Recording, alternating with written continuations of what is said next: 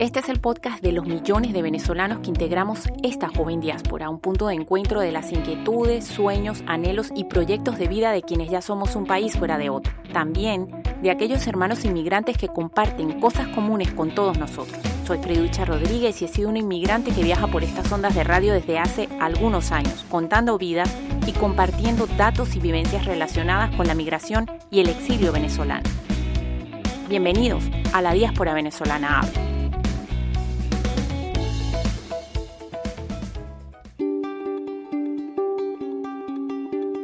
La pandemia nos ha dejado una huella indeleble en nuestra salud mental sin excepción alguna.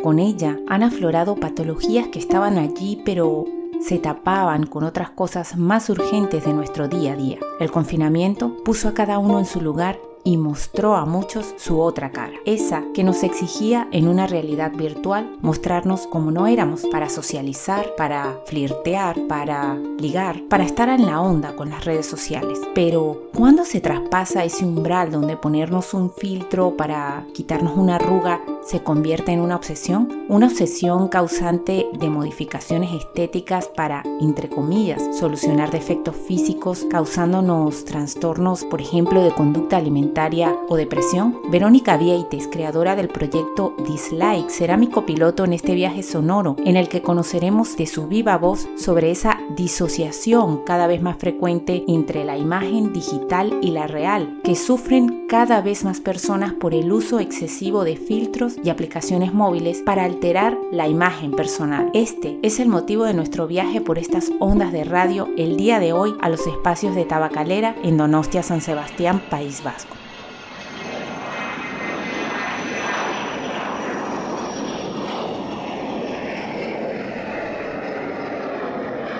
Nuestro programa de hoy de la diáspora venezolana habla tiene una invitada muy especial, es Verónica Vieites, periodista, profesora en el instituto donde yo precisamente cursé un certificado profesional de docencia, pero también una de las artífices, si no la principal de proyecto Dislike, de lo que hablaremos más adelante. Bienvenida a la diáspora venezolana habla Verónica. Muchas gracias, encantada de estar aquí en este podcast tan interesante. Muchísimas gracias por esos honores. Realmente me llamó muchísimo la atención este tópico precisamente porque no sabía que existía algo así como una dismorfia entre la imagen real que podemos tener como seres humanos y la imagen que tal vez queremos proyectar en las redes sociales. Sí, eso es una disociación. La dismorfia es otro tipo de patología, siempre ha existido. Tenemos eh, dismorfia dental, ahora todo el mundo queremos tener los dientes perfectos y a nada que tenemos algo mal lo corregimos.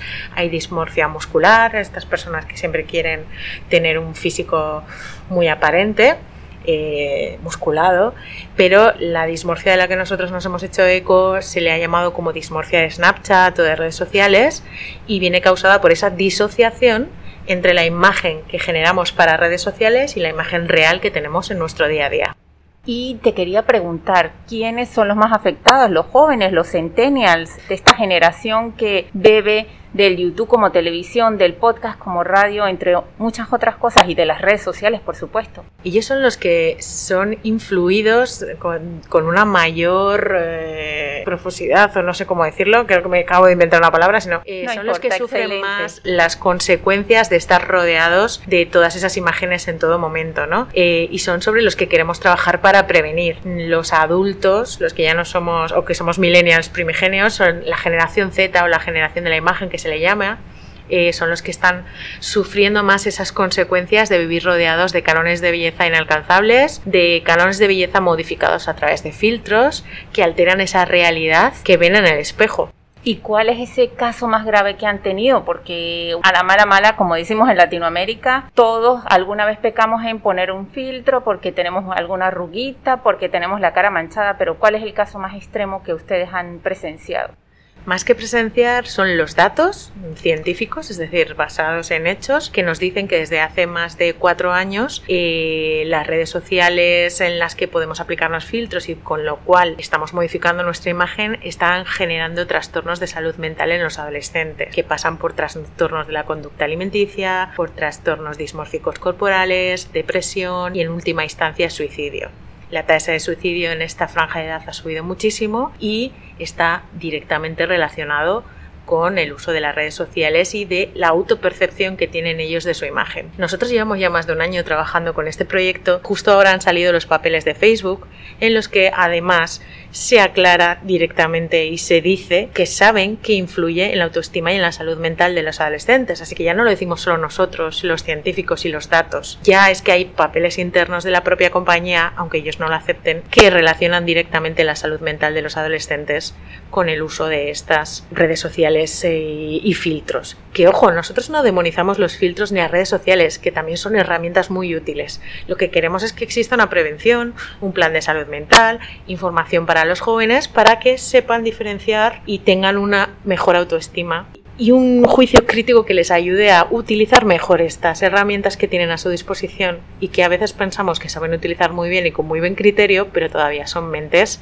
moldeables y que son que están generando su propia personalidad con, con esas hormonas que todos hemos tenido en los que no nos gustamos nada. Entonces, si encima añadimos cánones de belleza irreales, pequeñas modificaciones estéticas que se pueden hacer de manera bastante asequible económicamente, etcétera, pues les estamos haciendo un flaco favor en el vídeo precisamente eh, que tú colgaste, uno de los vídeos que yo vi en redes sociales, muy bueno por cierto, donde explicabas el proyecto, tenías un filtro, decías que no eras tú y quería enlazar esto con el tema del COVID. ¿Cómo ha sido ese proceso? ¿Se ha acentuado con la pandemia? Porque para nadie es un secreto que esta pandemia nos confinó a todos y algunos psicólogos estaban viendo con cierta preocupación el hecho de que los jóvenes precisamente tenían un yo prefabricado que no era su yo real precisamente porque se valían de grupos de ligoteo, por decirlo de alguna manera, de alguna red social donde colgaban una foto, donde escribían una reseña y realmente tampoco eran ellos. Bueno, la pandemia ya tenemos los datos que hablan sobre lo nefasto que ha sido para la salud mental de los adolescentes, de todos, pero de los adolescentes en concreto, y tener que enfrentarte a tu imagen en la pantalla, en clase, con los amigos, para relacionarte en todo momento,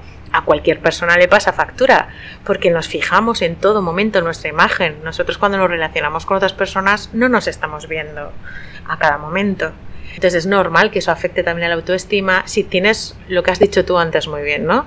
Si todos nos autoengañamos un poquito y usamos filtros y nos quitamos un poquito la arruga y, y nos ponemos en la postura que salimos mejor en las fotos, ¿cómo no vamos a querer eso para nuestro día a día? Entonces, evidentemente les ha afectado y el estar expuestos a su propia imagen 100% del tiempo, pues seguramente ha pasado una factura más elevada de la que nosotros pensamos, pero es que a nosotros también.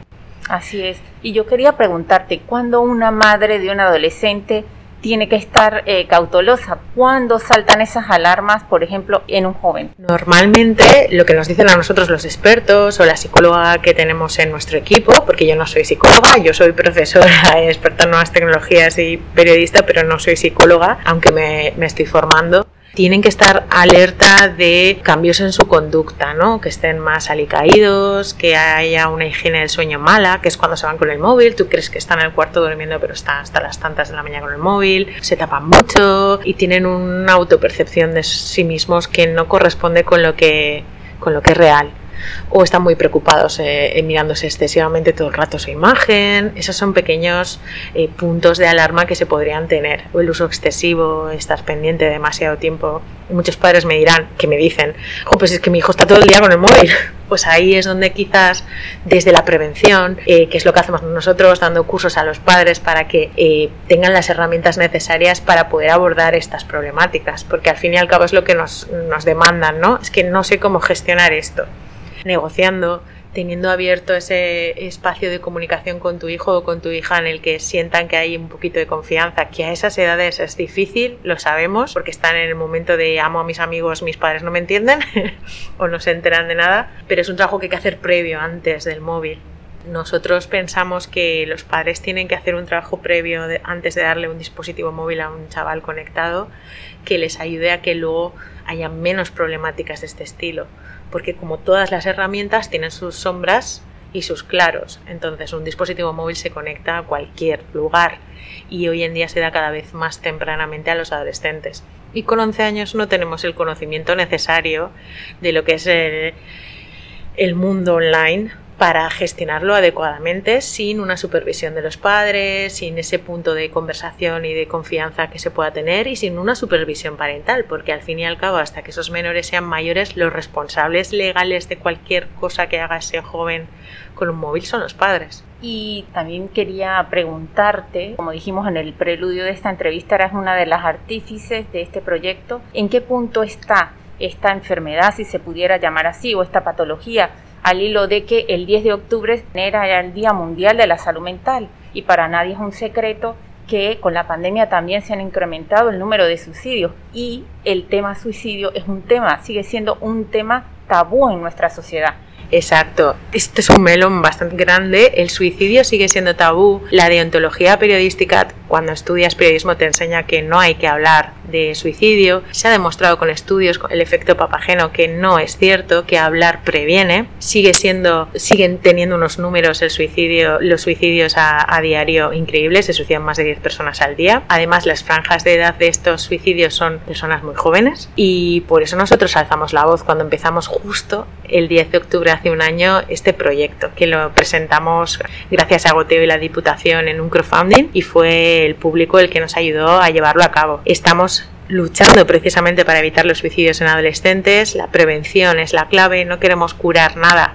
Nosotros no podemos curar patologías, lo que podemos es prevenir determinadas situaciones que se producen por el desconocimiento y lo que queremos es abordar ese conocimiento y hacerlo además de la mano del arte. Más allá de las charlas que damos, lo hacemos también con Teatro Foro. La dramaturgia. Así cuéntanos un poco acerca de eso, de qué trata. El Teatro Foro es una herramienta pedagógica que viene del teatro social, del Teatro de las Oprimidas de Augusto Boal y lo que nosotros propusimos cuando lanzamos el proyecto era hacer esta pedagogía a través del teatro foro en los institutos, más allá de la charla con los padres y del trabajo que se haría en el aula, una microobra de teatro en el que se les aborda con esta problemática y el teatro foro lo que tiene de pedagógico es que se les expone esta problemática otra vez, chupito.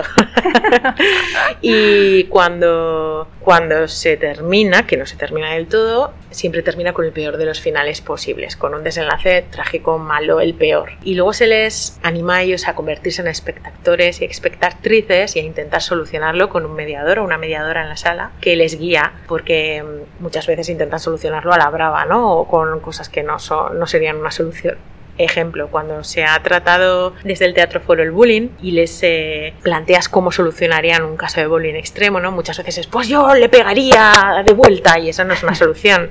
El mediador lo que hace en la sala es ayudarles a tomar otro tipo de salidas que pudieran ser más constructivas, pues tanto para la víctima como para el verdugo, analizar al verdugo y a la víctima. Y es lo mismo que, que se hace con, con esta problemática con las redes sociales, ¿no? Intentar, no ofrecemos soluciones, ellos van sacando soluciones, ellos van identificándose con lo que pasa en esa dramaturgia, ellos son personajes activos que al final tratan de solucionar eso que se les ha planteado, ¿no? Y les sirve luego para identificar esos casos en la vida real y como ensayo de cómo harían para intentar solucionar eso cuando se les presenta. en la vida real. ustedes tienen un equipo multidisciplinario. Me gustaría que nos comentaras un poco acerca de ese equipo. Estás claro. periodista, y pues tienen además unos embajadores potentes. Sí, bueno, nuestra madrina del proyecto es Marta Etura, que te mando un beso desde aquí, que se, se, volcó con nosotros, vino a la presentación y siempre nos apoya. En nuestro equipo también, dentro de lo que es el Teatro Foro, la cabeza pensante y la que ha hecho toda la dramaturgia que se estrena dentro de poco es Alessia Cartoni, que yo siempre la llamo la diosa del Teatro Foro. En ese equipo también está Marta eh, Baladía y Raquel González Uedo. Ellas son como la parte artística, ¿no? Las actrices y la responsable de la dramaturgia y, mediadora que van a llevar esa parte del teatro foro, porque ahí mm, yo poco puedo hacer. Eso tienen que hacerlo personas formadas en Gestalt, en teatro de las oprimidas, en teatro social. No es baladí. es un trabajo profuso, importante y que requiere de mucho conocimiento precisamente para generar esa pedagogía. Luego también en el equipo está Sergio Lardíez, que es, eh, le llamamos nuestro Nokia Connecting People. Él es fotógrafo y también responsable de eventos culturales y es el artífice de haber juntado este equipo realmente. Irene Corbelle, que es actriz y también es nuestra responsable de cuentas, eh, eh, hace toda la producción, necesitamos algo, si lo pedimos a ella, lo consigue, es una persona maravillosa. Y poco a poco han ido uniéndose más personas. Natalia Jostalote es nuestra psicóloga de cabecera que tiene experiencia con adolescentes y con este tipo de problemáticas, porque no todos los psicólogos o terapeutas están preparados para estas eh, situaciones o estos casos o estas patologías, no sé cómo decirlo correctamente. Y aparte de eso, muchos especialistas a veces tienen un poquito de reparo de mostrarse o dar su opinión o ayudar en redes sociales, porque les da reparo que otros colegas les juzguen o son más reservados y es difícil encontrar especialistas y terapeutas que se mojen. No porque, porque les da vergüenza o pues ese reparo ¿no? de ser juzgados como profesionales. Y poco a poco se han ido incorporando más personas. Rebeca Losada es la responsable de habernos hecho ese cartel precioso que tenemos. Eva Díaz, eh, uy Eva Díaz, le cambió el apellido, Eva Salas. Ella eh, hace unos cursos eh, de movimiento corporal que ayuda a la autoaceptación y contamos con ella también para como profesional a la que remitimos muchas veces cuando hay gente que le da un poquito más de reparo ir a terapia. Entonces estamos formando ahí un equipo muy interesante. Eh, muy multidisciplinar y, y, que aborde las problemáticas que queremos prevenir desde diferentes puntos de vista porque creemos que es bastante interesante. ¿Cómo pudiera una madre contactar, ponerse en contacto con ustedes o un educador que también tiene un eh, gran margen de, maniobra, ¿no? Sí, tenemos una página web que se llama proyectodislike.com, dislike en inglés.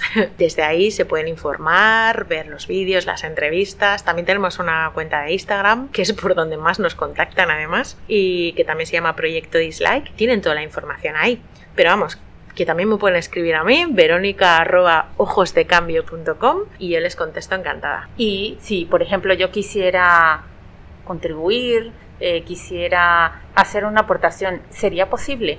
Ahora mismo el proyecto ya se cerró, no estamos eh, recibiendo ya las, las, contribuciones que se hacían en ese momento, así que no, no sería posible, pero sí que pueden contratarnos y se puede hacer webinars, estamos lanzando además ahora un servicio nuevo que es con Natalia y conmigo online, en el que podemos eh, asesorar a empresas dentro de para sus trabajadores. Es decir, tengo una empresa, sé que tengo padres preocupados por esto y quiero dar una formación a mis empleados sobre esta temática. Pues podemos hacerlo además en, formato webinar, lo que nos permite llegar a cualquier lugar. Lo mismo para colegios, asociaciones, entidades. Estamos abiertos a todo ese tipo de, de formaciones online. Y luego ya el pack que se interesante para los colegios es el del teatro foro, en el que nos desplazamos hasta el colegio y en un par de jornadas del día se haría lo que es el teatro foro, la formación en clase con una serie de herramientas y luego aparte para los padres y en un horario que es más asequible para los padres la formación online para ellos. Hemos decidido hacerlo online para que los padres puedan hacerlo fuera del horario laboral, porque muchas veces nos exponen que todas las actividades que se suelen realizar en los centros educativos son dentro del horario del centro educativo y que muchas veces choca con su horario laboral. Entonces hemos querido tener esa diferencia con los padres que sabemos que luchan por, por intentar estar en todo lo que tiene que ver con sus hijos, pero que muchas veces el trabajo, la conciliación no se produce. Así es no existe la conciliación. Bueno, y yo quería eh, pedirte alguna reflexión eh, de cara a cerrar esta interesante entrevista, sobre todo de esos jóvenes, ¿no? Eh, incluso algunos expertos hablan de que esta generación ven con preocupación y no saben si la tecnología ha hecho que los jóvenes evolucionen o por el contrario retrocedan en cuanto a socialización y en muchos otros aspectos de su vida. ¿Qué mensaje le darías tú a los jóvenes, por ejemplo? Yo creo que es muy injusto decir que los jóvenes han retrocedido y que la culpable principal es la tecnología. No, la pandemia nos ha hecho mucho daño a todos. Ellos han visto que no podían relacionarse en un momento clave de su desarrollo, cuando nosotros necesitamos mm, relacionarnos para, para tener esas personas clave que, que nos son referentes, que nos gustan, que hacen que nos moldeemos de alguna manera en nuestra personalidad y ellos no son los responsables de no relacionarse. Ese ha sido una pandemia que nadie podía prever. La tecnología no es la culpable de nada, es el uso que nosotros le damos a la tecnología y para ello lo que necesitamos es formar y prevenir sin salud mental y sin salud emocional no hay salud. La salud emocional creemos que está muy abandonada y creemos que es muy importante, al igual que dar conocimientos de matemáticas, de historia, de filosofía y de otras herramientas que vamos a utilizar en nuestro día a día, tener herramientas para gestionar nuestra salud emocional y salud mental. ¿Y cómo ves en el ámbito gubernamental la manera como se ha tratado la salud mental? Bueno, eh, hace justo unos días Pedro Sánchez ha anunciado una ayuda de X millones para la salud mental, pero lo cierto es que los números de nuestro país son bastante preocupantes porque hay un psicólogo por no sé cuántos miles de personas, lo que hace que la realidad sea que si no tienes dinero para costeártelo de manera privada, sea casi imposible que te atiendan de una manera óptima en lo que es la seguridad social porque a mí me ha pasado pedir cita en salud mental y que me den cita para dentro de seis meses. Eh, así mm, es un poco difícil ayudar a, los jóvenes en lo que es la salud mental. Pero, por otra parte, Mm, igual no gubernamental, pero aquí ya más local y en otras zonas más locales sí que hay mucho movimiento ciudadano y mucho movimiento con ayuda mm, de asociaciones locales que están abordando esta problemática y ayudando de manera gratuita. Por ejemplo, aquí en Guipúzcoa tenemos Badavi Debat, que es una plataforma que ha puesto a disposición de la juventud un chat, un teléfono, un, número de WhatsApp gratuito que permite que aquellas personas que además a veces no se sienten tan cómodas hablando por teléfono puedan abordar la problemática que tienen a través de un chat o del WhatsApp y están ayudando justo a estas franjas de edad. Hay también un número de la esperanza, hay otras ayudas de números gratuitos psicológicos tanto en la Comunidad de Madrid como en Barcelona, como aquí en el País Vasco. Entonces creo que estamos avanzando, pero que somos la ciudadanía y las entidades sin ánimo de lucro las que estamos cubriendo ese ese agujero que no cubre en este caso el gobierno. Yo deseo, Verónica, que más personas se sumen a este proyecto, que más profesionales se sumen a esta gran iniciativa Gracias. que nos permitirá de alguna manera, bueno, paliar o tener una especie de profilaxis para evitar que estos casos lleguen a un fatal desenlace. Bueno, a mí no me queda nada más que agradecerte por estos instantes, por todos esos aportes que nos has hecho y ratificarte una vez más. Las puertas de este programa quedan abiertas para otra oportunidad. Muchísimas gracias a ti y nada, a seguir haciendo un podcast tan interesante. Muchísimas gracias, hasta pronto y espero escucharte más adelante. Igualmente un abrazo. Suscríbete y comparte este episodio e intercambiemos experiencias en torno a este tema. Soy Freducha Rodríguez y en Instagram me encuentras como tal, pero en las demás redes como La Diáspora Venezolana Habla. La Diáspora Venezolana Habla es un podcast independiente producido en el País Vasco y creado y transmitido por esta amante de la radio desde los estudios de Donostia Cultura Radio.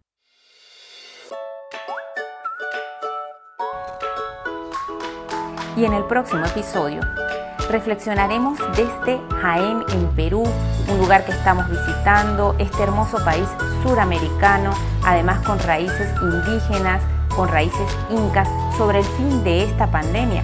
Todos sabemos que ha tenido principio, pero también hasta la gente de aquí, los españoles, los vascos, los venezolanos, los latinos, los inmigrantes, nos preguntamos, ¿tendrá fin o viviremos con ella por los siglos de los siglos?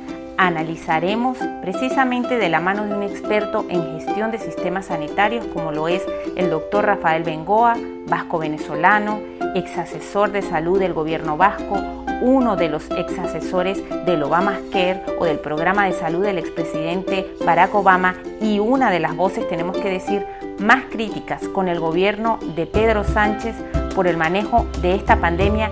¿Qué nos depara el futuro en este sentido? Por supuesto según su óptica sanitaria, y les adelantamos desde ya que tenemos que empezar a trabajar con el medio ambiente para evitar la proliferación de futuras pandemias. Deseo un nombre de la diáspora venezolana habla que nos escuchemos en el próximo episodio y hagamos más viajes sonoros y reflexiones juntos. Dicho todo esto, agur y esquercasco. Hasta luego y muchísimas gracias en tiempos de exilio y migración.